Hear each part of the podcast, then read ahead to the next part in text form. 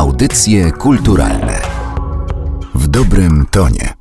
Przed mikrofonem Magdalena Miszewska. Zapraszam na kolejny odcinek audycji kulturalnych. Dzisiaj odwiedziłam Łazienki Królewskie w Warszawie po to, żeby wraz z moim gościem zaprosić na cykl wykładów poświęconych historii tego miejsca, ale historii nie tej najdawniejszej, tylko historii przede wszystkim dwudziestolecia międzywojennego, a moim gościem jest pomysłodawca i koordynator tego cyklu wykładów, pan Mariusz Kolmasiak. Dzień dobry. Dzień dobry. Historyk, znawca dziejów Belwederu, który tutaj po sąsiedzku leży, no ale dziejów Łazienek też na pewno Józefa Piłsudskiego, który był z Łazienkami związany i który właśnie także będzie e, bohaterem jednego z wykładów. I to za jego sprawą Łazienki wróciły do takiego oficjalnego funkcjonowania po tym, kiedy przez lata zaborów były własnością e, carską. Tak, faktycznie jako autor książki o Belwederze na pewno najwięcej wiem o Belwederze, ale no nic straconego, teraz staram się nadrobić również temat Łazienek Królewskich. Takim narzędziem moim do tego jest właśnie ten cykl, w trakcie którego zaprosiliśmy znanych specjalistów z tej tematyki, żeby nam coś powiedzieli o Łazienkach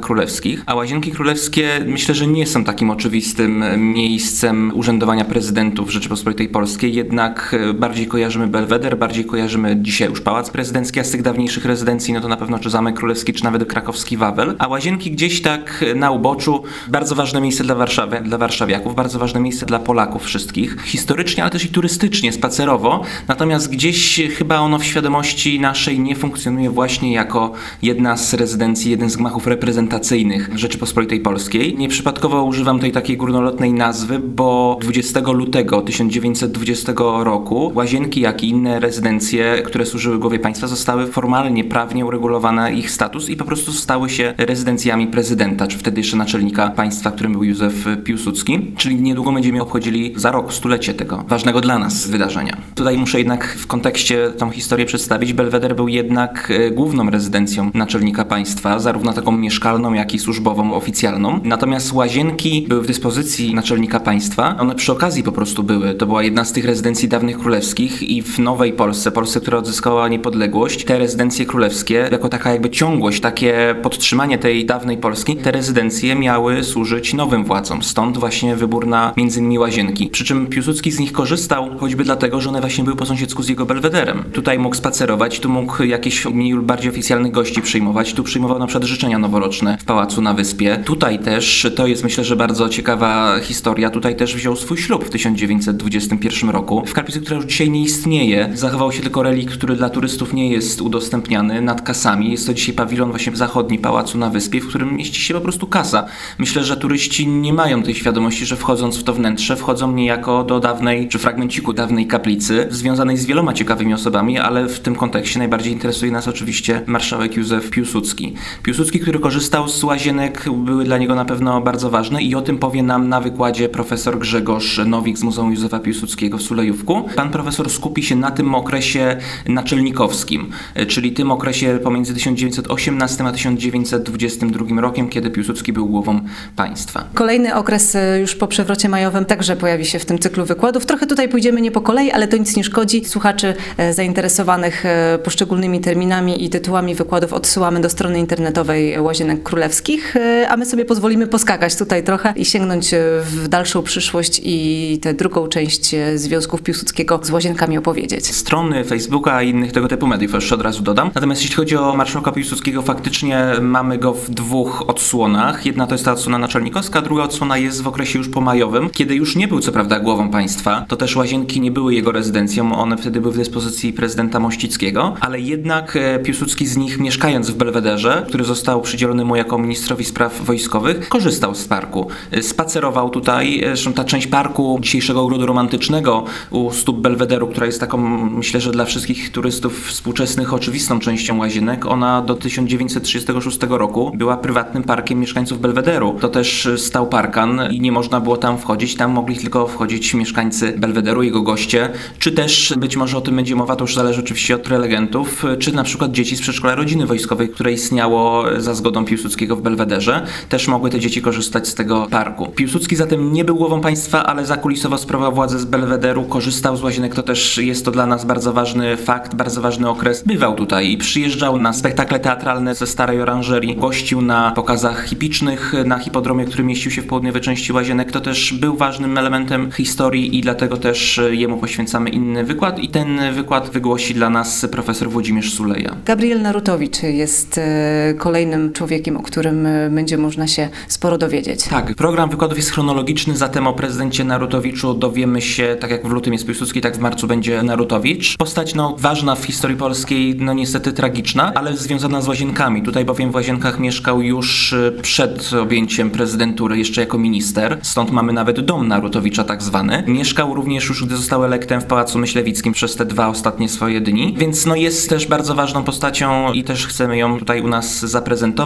i tą postać przedstawi profesor Patryk Pleskot. Później, chronologicznie idąc, następcą e, prezydenta Narutowicza był Stanisław Wojciechowski. O nim z kolei opowie Elżbieta Steczek-Czerniawska. Prezydent Wojciechowski korzystał z łazienek. To była jedna z jego przecież rezydencji. Mieszkał w Belwederze, więc tutaj miał bardzo blisko na spacery, czy choćby na korzystanie z niedzielnych nabożeństw w tej właśnie wspomnianej wcześniej kaplicy. No i kolejna postać, e, kolejny prezydent e, II RP to Ignacy Mościcki, który władzę objął w 1926 roku i był prezydentem do 1939 roku i on zamieszkał na zamku. Wtedy, kiedy Belwedere został przeznaczony Piłsudskiemu, to prezydent Mościcki przeniósł się, jakby zaczął urzędować, mieszkać na zamku, ale łazienki, no wtedy już trochę na uboczu, dalej mu jednak służyły. Tu odbywały się różnego rodzaju jakieś bale maskowe w pałacu na wyspie. Jeśli chodzi o prezydenta Mościckiego, to tu mi przychodzą do głowy takie ciekawostki, jak to miał przyjechać król rumuński, zamek królewski nie miał wtedy jeszcze formy takiej rezydencji mieszkalnej gościnnej, to też przygotowano królowi tutaj pałac na wyspie. To był ponoć chyba jedyny w ogóle mieszkaniec pałacu na wyspie w okresie międzywojennym. No ale w dniu przyjazdu okazało się, że rura pękła, zalała sufit. No i na szybko jakoś to musiano łatać. Nie dało się tego zamalować, bo to mokre zaklejono płótnem, zamalowano i w ten sposób to ukryto. Albo inna anegdota, jak to na przykład prymas Chląd tutaj y, urzędował, urzędował, może urzędował to jest złe słowo, jak tutaj przyjeżdżał na pobyty do Warszawy i korzystał z Myślewic, Pałacu Myślewickiego, powołując się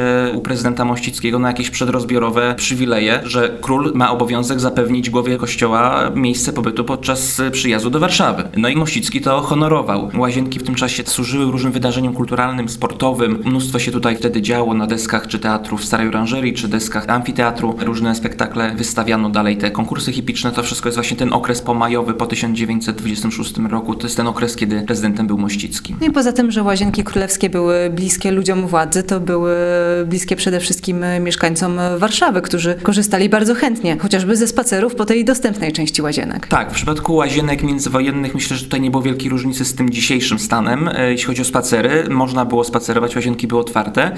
Natomiast warto podkreślić, e, to też pewnie ludzie nie mają w swojej świadomości tak zakorzenione, że łazienki przedwojenne służyły kancelarii prezydenta. Zatem te wszystkie gmachy, te wszystkie obiekty, które dzisiaj są obiektami muzealnymi, do których w mniejszym lub większym stopniu można wejść, wtedy były częścią rezydencji prezydenta i po prostu nie było do nich wstępu lub był bardzo rzadki, okazjonalny. Tutaj w tych e, budynkach mieszkali po prostu ludzie. W W Myślewicach, w Starej Oranżerii, w tym skrzydle mieszkalnym, w Oberży, tu w Ermitażu. To wszystko to były miejsca e, zamieszkania dla pracowników kancelarii, czy osób, które pracowały na przykład na Zamku Królewskim i tu po prostu mieszkały w takim pięknym otoczeniu, czy dla osób, które zajmowały się łazienkami, ogrodnikami i tym podobnym personelem. Zresztą łazienki były też ciekawe, ponieważ, znaczy ciekawe, no mnie osobiście jako historykowi wydaje się ciekawe, że wtedy one były takim zapleczem gospodarczym w pewnej mierze dla Zamku Królewskiego, dla całej rezydencji prezydenta tej głównej, bo tutaj hodowano kwiaty do przystrojenia sal, tu hodowano owoce, warzywa, więc no to tak zupełnie inaczej one funkcjonowały niż dzisiaj. Mieszkało tu mnóstwo ludzi. To też ciekawe, jak z ich perspektywy to musiało wyglądać, bo dla nich łazienki to było takie ich podwórko, w którym się bawili, żyli, spacerowali, ale no zupełnie inaczej niż turyści, którzy przychodzili tutaj po prostu z miasta, że tak powiem. I zupełnie inaczej niż ci, którzy do łazienek przychodzili się pokazać, bo chyba też wypadało się na spacerze tutaj pojawić. Myślę, że takim korso warszawskim w tym okresie międzywojennym były jednak Aleje Ujazdowskie, ale oczywiście też do łazienek przychodzono.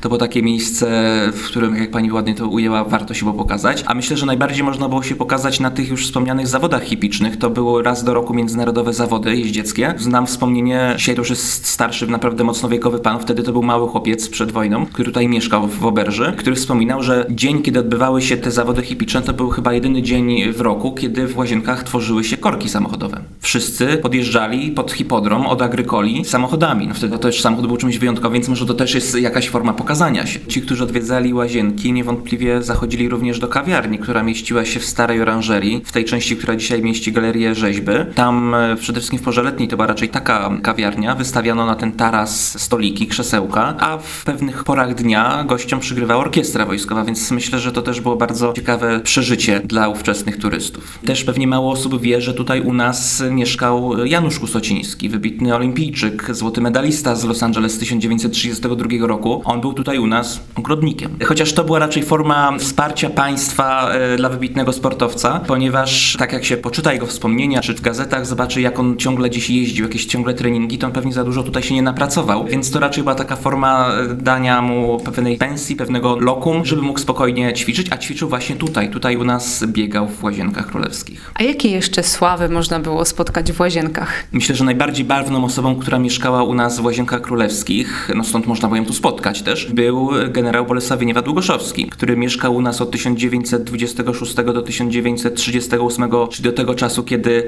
no jak to nieprzychylna mu plotka mówiła, że ktoś go chciał wsadzić do kryminału, ktoś źle zrozumiał i go wysłali do Kwirynału do Rzymu. No w każdym razie pan generał tutaj u nas mieszkał w Pałacu Myślewickim i myślę, że to też taka chyba najbarwniejsza postać, bo jednak jest bardzo wiele osób znanych z międzywojnia, ale jak myślimy o międzywojniu, to Wieniawa jest takim uosobieniem tej radości międzywojennej, jakiegoś takiego życia w ciągłym biegu, balu. No, myślę, że Wieniawa jest dobrym przykładem tej takiej barwnej postaci. A ciekawe, czy pojawi się podczas e, któregoś z wykładów jako bohater opowieści. Nie, nie mam jakby tutaj mocy sprawczej, żeby to się pojawiło, ale myślę, że Wieniawa jest to taka postać, która przy tej czy przy innej okazji pojawić się no po prostu musi.